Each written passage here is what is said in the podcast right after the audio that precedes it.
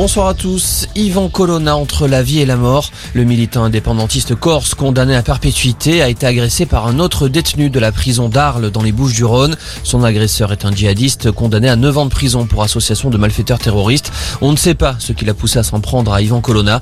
Une enquête a été ouverte. Le procureur de la République de Tarascon doit s'exprimer.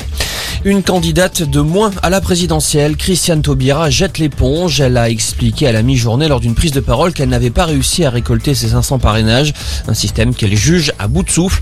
Christiane Taubira qui a précisé qu'elle annoncerait dans les prochaines semaines son vote du premier tour. Emmanuel Macron prendra la parole à 20h pour parler de la guerre en Ukraine, alors que le chef de l'État a réuni ses ministres ce matin pour un nouveau conseil de défense. Emmanuel Macron s'est une nouvelle fois entretenu par téléphone avec Vladimir Poutine en début de semaine pour exiger l'arrêt immédiat des combats.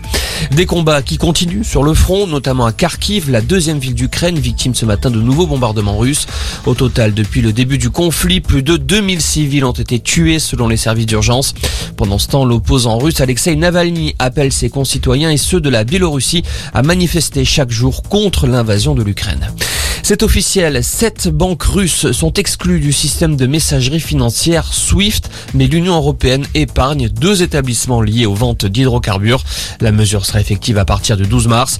Les États membres de l'UE avaient donné leur feu vert à cette sanction hier soir, à l'issue de plusieurs jours de négociations. Boris Johnson accuse la Russie de crimes de guerre en Ukraine en raison des armes utilisées contre des civils. Le Premier ministre britannique appelle l'ONU à exiger un retrait russe, une déclaration devant les députés qui se sont levés pour ovationner l'ambassadeur ukrainien présent à la Chambre des communes. Et puis en foot, qui rejoindra Nice en finale de la Coupe de France? Nantes et Monaco s'affrontent ce soir dans la seconde demi-finale. Coup d'envoi 21h15. Voilà pour l'info. Excellente fin d'après-midi.